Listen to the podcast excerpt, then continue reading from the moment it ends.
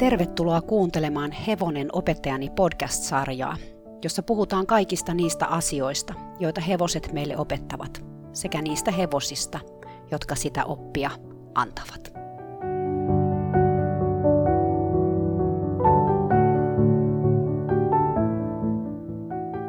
Moi taas. Kiva, että sä tulit kuuntelemaan tätä podcastia – Mä oon ollut positiivisesti yllättynyt tämän podcastin suosiosta ja on ollut myös ihana saada palautetta teiltä kuulijoilta. Kiitos tosi paljon siitä. Tämän podcastin tekeminen on ollut todella jännä projekti monella tapaa. Jokainen jakso on omalla tavallaan mulle terapeuttinen kokemus. Mä tein alussa listan kaikista hevosista, joista mä haluaisin teille kertoa, mutta se oli kyllä ihan turhaa, koska joka viikko joku hevonen ilmestyy mun tajuntaan. Ja mä tiedän silloin, että tästä hevosesta tulee seuraavan podcastin aihe. Tietysti on myös olemassa muutama hevonen, jotka tavallaan koko ajan kolkuttelee taka-alalla. Vähän niin kuin ne odottelis vuoroaan, vähän kärsimättömänä. Toisaalta on myös tarinoita, jotka on mulle itselleni vaikeampia ja henkilökohtaisempia, ja niitä mä tavallaan vähän säästelen. Mä en oikein tiedä miksi. Ehkä mä odotan sitä oikeata hetkeä just sille hevoselle, sille tarinalle. Mä oon pahoillani, että monet näistä tarinoista on aika surullisia, tai niiden päähenkilöt, eli ne hevoset, on kokenut elämässään kovia. Valitettavasti mä oon tavannut elämäni aikana paljon hevosia, joiden asiat ei jossain vaiheessa niiden elämää ollut kovin hyvin. Tietysti nämä hevoset on usein niitä hevosia, joilta mä oon oppinut eniten, joten siksi mä myös tietysti kerron heidän tarinansa tässä podcastissa. Mä tiedän, että maailmassa on sellaisiakin hevosia, joiden elämä on ollut fyysisesti ja psyykkisesti tasapainosta. Heitäkin mä oon kyllä tavannut tässä matkan varrella itsekin, mutta valitettavasti vähemmän. Hevosten elämä meidän ihmisten maailmassa ja ihmisten ehdoilla ei ole usein helppoa. Monet hevoset kiertää ihmiseltä toiselle ja elää monessa paikassa elämänsä aikana. Kaikilla ihmisillä ei ole tietoa ja taitoa toimia hevosten kanssa oikein. Joillakin ei ole edes halua sitä tehdä.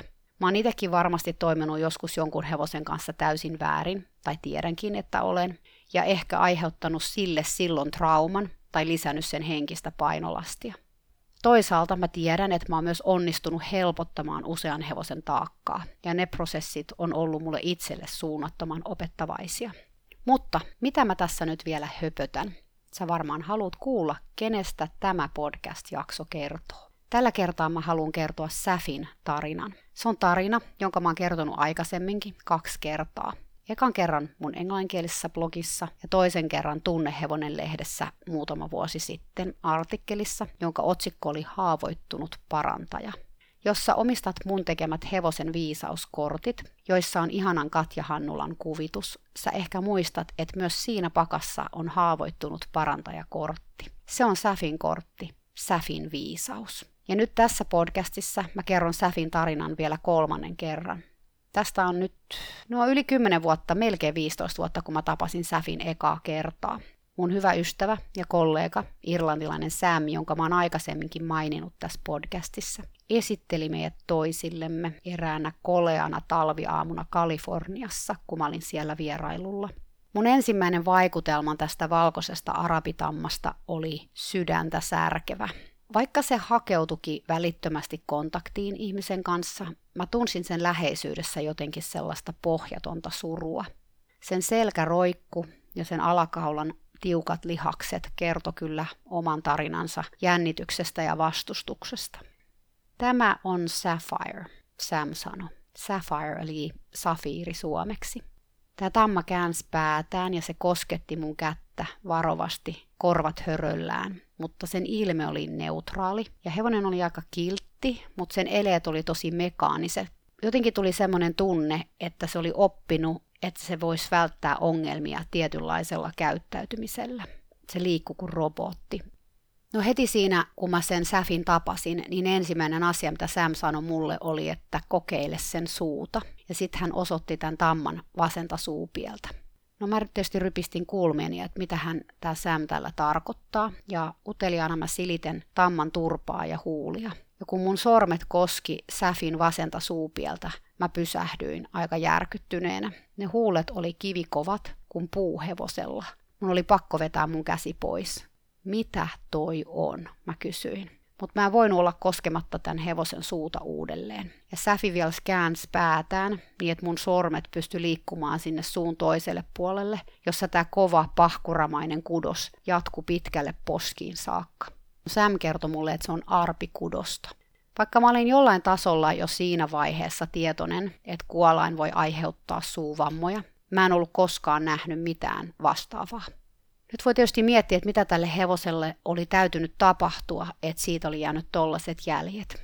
Sam oli tosi surullinen tästä asiasta ja hän kertokin mulle, että Säfi oli kokenut kovia. Ja hän ei todellakaan liiotellut. Eli kaikkien näiden kovakätisten ratsasteen jäljiltä, jotka Säfi oli ratsastanut 14 vuoden ajan, sillä oli suussa useita löysiä tai haljenneita hampaita. Se oli tosi pelokas, se oli jännittynyt ja se oli hullun maineessa siellä ratsastuskoulussa, mistä Sam oli sen löytänyt ja ottanut itselleen, koska he olivat vaan halunneet päästä siitä eroon, koska Säfille ei ollut enää mitään käyttöä, koska sillä oli niin paljon käytöshäiriöitä.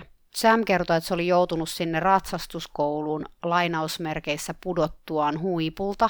Nämä on nyt siis Samin sanat. Säfi oli ollut kouluratsastushevonen ja tämä sen ura oli päättynyt siihen, että se oli joutunut sitten sinne ratsastuskouluun. Ja Säfi oli täällä ratsastuskoulussa kuuluisa itsepäisyydestään. Sen sai hädintuskin ulos karsinasta ja maastoon lähteminen oli mahdotonta. Mutta jos se päästit sen tarhaan tai kentälle vapaaksi, niin se juoksi itsensä hengiltä. Joten siitä syystä sitä ei voinut päästää tarhaan. Säfi ei luottanut ihmisiin ja se oli jatkuvasti valmiina lähtemään lentoon mikä käytännössä tarkoitti sitä, että se ylireagoi kaikkeen mahdolliseen. Ja jos ihminen oli näköpiirissä, se ei voinut rentoutua edes syömään. Eli heinät, kaurat, porkkanat, kaikki sai odottaa sitä, että ihminen poistui. Toisaalta siellä ratsastuskoulussa kukaan ei enää ollut halunnutkaan olla Säfin lähellä, koska tästä hevosraukasta ei välittänyt enää kukaan. Säfi tuli Samin elämään sellaisena aikana, jolloin Sam oli löytänyt luonnollisen hevostaidon, joten Sam teki tässä vaiheessa niin kuin hän näki parhaaksi. Eli hän vei aina Säfin kentälle, ja kun se alkoi juoksea siellä ihan panikinomaisena ympärinsä, niin hän keskeytti tämän laukkaamisen vaatimalla Säfin huomion heiluttamalla pientä lippua. Ja hän pakotti Säfiä vaihtamaan suuntaa yhä uudelleen ja uudelleen ja hän antoi tämän hevosen juosta pitkässä riimunarussa tai liinassa, kunnes se oli aivan puhki ja hiestä märkä. Hän myös työskenteli tämän hevosen kanssa pyöräaitauksessa vähän samaan tapaan. Ja jos hän ei jahdannut tätä säfiä siellä pyöräaitauksessa, niin hän perutti sitä naruriimun kanssa niin yhä uudelleen ja uudelleen taaksepäin. Myöhemmin erässä sähköpostissa, minkä Sam kirjoitti mulle tästä säfistä, hän kirjoitti näin. Kaikki nämä niin sanotut luonnolliset hevostaidot perustu negatiiviseen vahvistamiseen ja tarkoitti siis jatkuvaa painetta, jos ei fyysistä, niin sitten henkistä ja joskus jopa rankaisemista. On kai turha mainita, että Säfi ei ollut kovin otettu mistään näistä mun luonnollisista hevostaidoista. Se tarvitsi siinä tilanteessa jotain ihan muuta kuin henkistä painetta. Hävettää, etten tajunnut sitä nopeammin. Me kaikki yritetään löytää oikea tie hevosten kanssa. Ja jotkut metodit saattaa tuntua järkevältä siinä hetkessä sen hevosen kanssa, mutta sitten myöhemmin ne osoittautuukin koviksi tai jopa väkivaltaisiksi.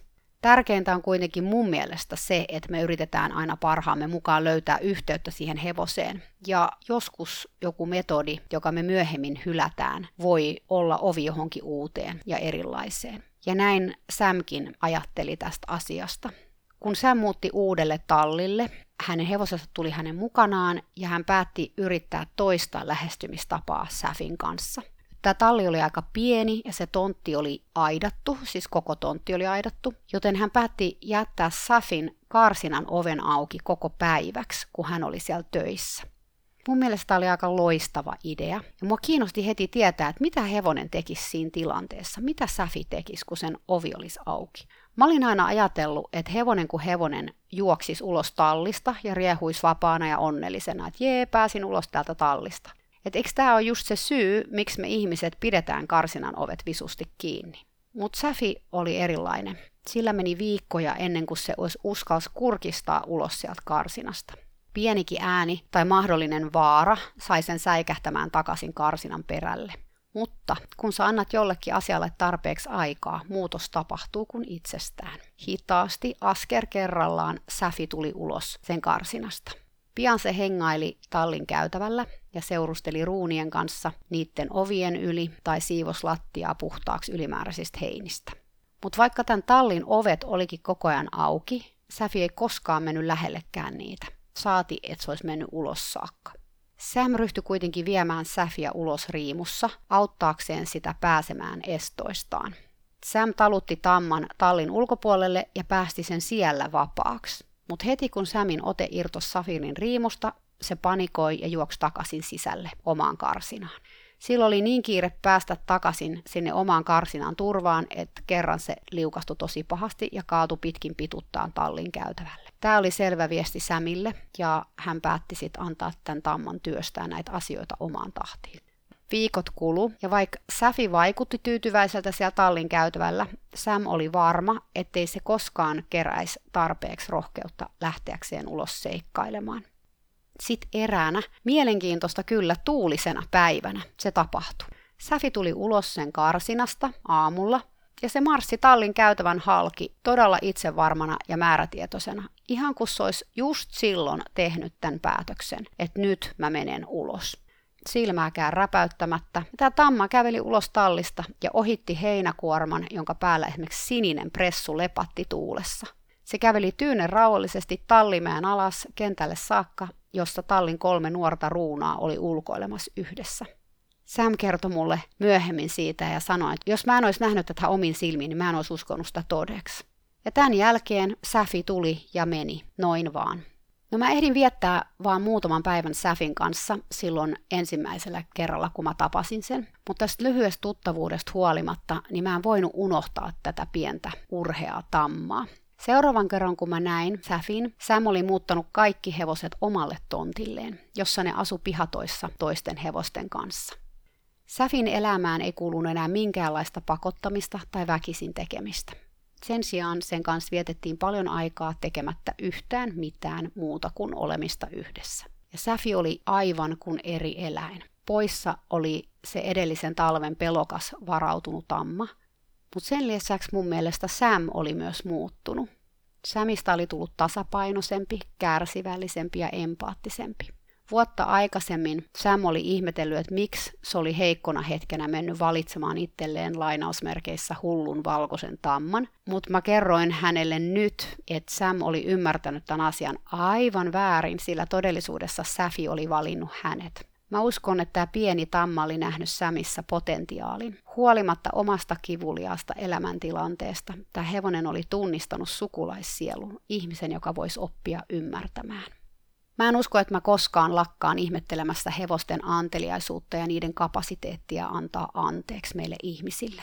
On vaikea ymmärtää, kuinka Säfin kaltainen hevonen, jolla ei ollut yhtään hyvää syytä luottaa ihmiseen uudelleen, päättää luottaa vielä kerran. Kyllä tällainen rohkeus ja luonteen lujuus vetää kyllä sanattomaksi ihan kenet tahansa. Tietääkö hevoset synnynnäisesti, että ainoa tapa siirtyä tulevaisuuteen on antaa anteeksi menneisyydelle? Osaako ne kaikki jakaa omasta kokemuksestaan ihmiselle ja näin auttaa ei vain itseään, mutta meitä ihmisiä. Safi sai myös uusia ihmisystäviä. Heistä eräs, ehkä rakkain, oli kuusivuotias tyttö nimeltä Rosemary. Rosemary kutsui Safin pihatosta katsomalla Safin suuntaan ja kutsumalla sitä nimeltä. Sitten kaksikko käveli ilman riimuja tai muita naruja yhdessä tasaiselle maalle, jossa Rosemary sai harjailla pientä tammaa samalla kun se söi välipalaa. Tämän jälkeen ne yleensä meni kentälle, jossa he vietti aikaa yhdessä vailla suunnitelmia tai tavoitteita. Joinakin päivinä hevonen ja tyttö juoksi yhdessä, joskus he makoili vierekkäin kentän hiekassa. Ja jos se tuntui oikealta, Rosemary laittoi Safin kaulaan köyden ja pyysi lupaa ratsastaa ilman satulaa. Jos Rosemary sai luvan, Safi seisoi hiavahtamatta tikkaiden vieressä ja antoi Rosemaryn kiivetä selkään. Sitten kaksikko leikki ratsain hetken, kunnes jompikumpi ehdotti jotain muuta. Mä itse pääsin näkemään tätä Rosemaryn ja Safin yhteiseloa kerran, ja täytyy kyllä sanoa, että se oli aika pysäyttävää. Ja ei voi oikeastaan tunnistaa edes sitä hevosta, jonka mä silloin ensimmäisen kerran näin. Se lapsen läsnäolo sai tässä hevosessa esiin sellaisen ihan toisenlaisen eläimen. Ja se oli jotenkin kadehdittavaa katsoa sitä, että minkälaiseen yhteyteen tämä Rosemary kykeni tämän Safin kanssa.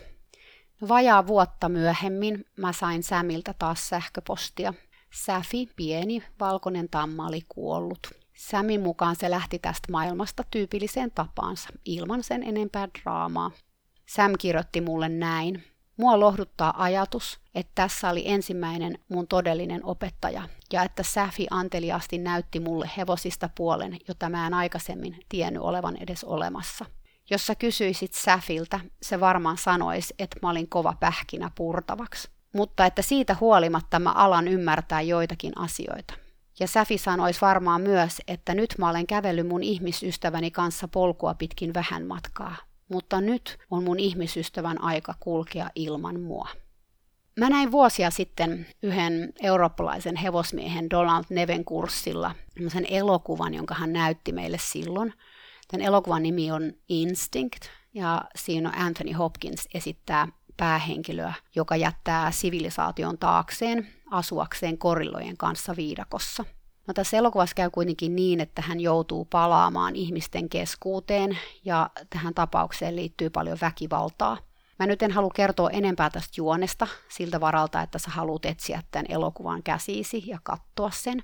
Ää, mutta tämä mies joutuu tosiaan vankilaan ja siellä ollessaan sitten tapaa psykiatrin, jota esittää Cuba Gooding Jr.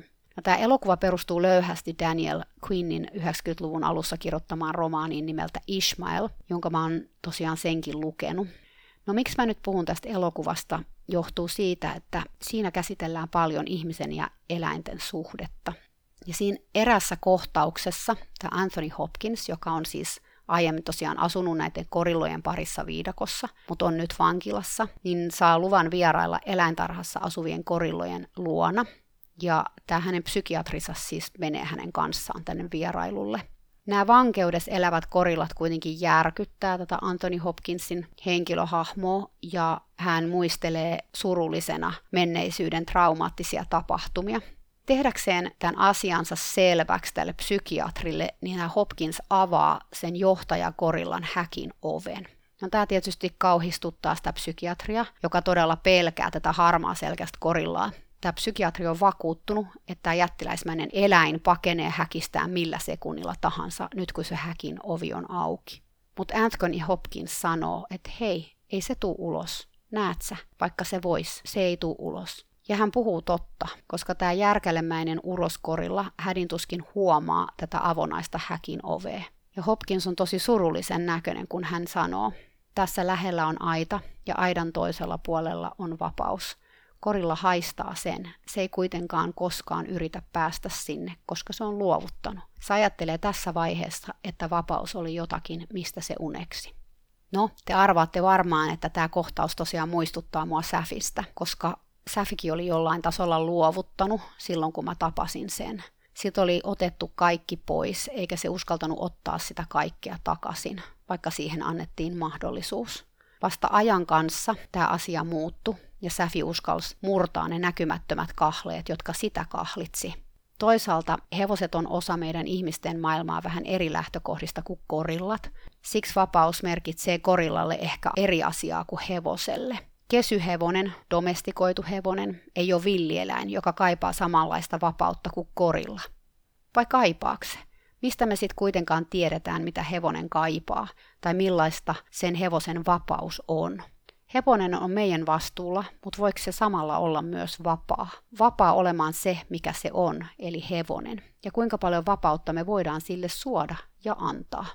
Vaikka hevonen on elänyt ihmisten kanssa jo muutama tuhat vuotta, se ei kuitenkaan eläimenä ole muuttunut tuossa ajassa just oikeastaan ollenkaan. Eli sillä on samat lajitarpeet kuin sen esiisillä, eli tarve liikkua useita kilometrejä päivässä, syödä useita tunteja vuorokaudessa ja elää lajitovereiden kanssa läheisessä kontaktissa ja kosketuksessa. Kun me ihmiset otetaan tämä hevoselta pois, silloin vaikutusta sen psyykkeeseen. Ja valitettavasti on totta, että moni hevonen elää sellaista elämää, jossa se ei saa valita mitään muuta kuin sen, milloin se juo, jos silloin automaattinen vesikuppi. Kaikki muu on päätetty sen puolesta. Milloin se syö, milloin se menee ulos ja kenen kanssa, milloin se liikkuu ja milloin se lepää. Mä uskon, että se, ettei eläimellä ole autonomiaa sen omaan elämään, passivoittaa sitä hyvinkin paljon. Mun kokemuksien mukaan tällaiselle hevoselle voi olla tosi iso juttu se, että se saa tehdä valintoja tai päättää jotain omasta puolestaan. Tietty Säfin tapauksessa se myös aiheutti sille aluksi ahdistusta, sillä kun se oli elänyt niin monta vuotta sellaista elämää, jossa se oli toisten armoilla, niin oli varmaan vaikea valita yhtään mitään. Mä luulen myös, että koska sitä oli rankaistu virheistä tai sellaisista asioista, mitä ihmiset piti virheinä, se pelkäs kokeilla yhtään mitään. Siksi sillä kesti niin kauan esimerkiksi tulla sieltä karsinasta ulos omaehtoisesti. Mutta jos sä nyt kuuntelet tätä ja mietit, että apua, mun hevoselle ei kyllä ole myöskään vapautta valita juuri mitään, niin älä hätäile, sä voit lähteä muuttamaan tätä asiaa. Mä ymmärrän, että jos hevonen asuu karsinatallissa, jossa vallitsee tietyt olosuhteet, se on aika paljon haasteellisempaa kuin jos sulla on vaikka hevonen piha tuossa omassa pihassa. Mutta aina voi keksiä jotain pieniä juttuja, joiden kautta antaa hevoselle valinnan mahdollisuus. Esimerkiksi maastossa hevonen voi joskus päättää, mennäänkö oikealle tai vasemmalle, tai ylipäätään minne me mennään. Voi myös keksiä muitakin tilanteita, jossa hevonen voi valita, tutkailemalla ihan vaikka jokapäiväisiä asioita, mitä te yleensä teette muutenkin.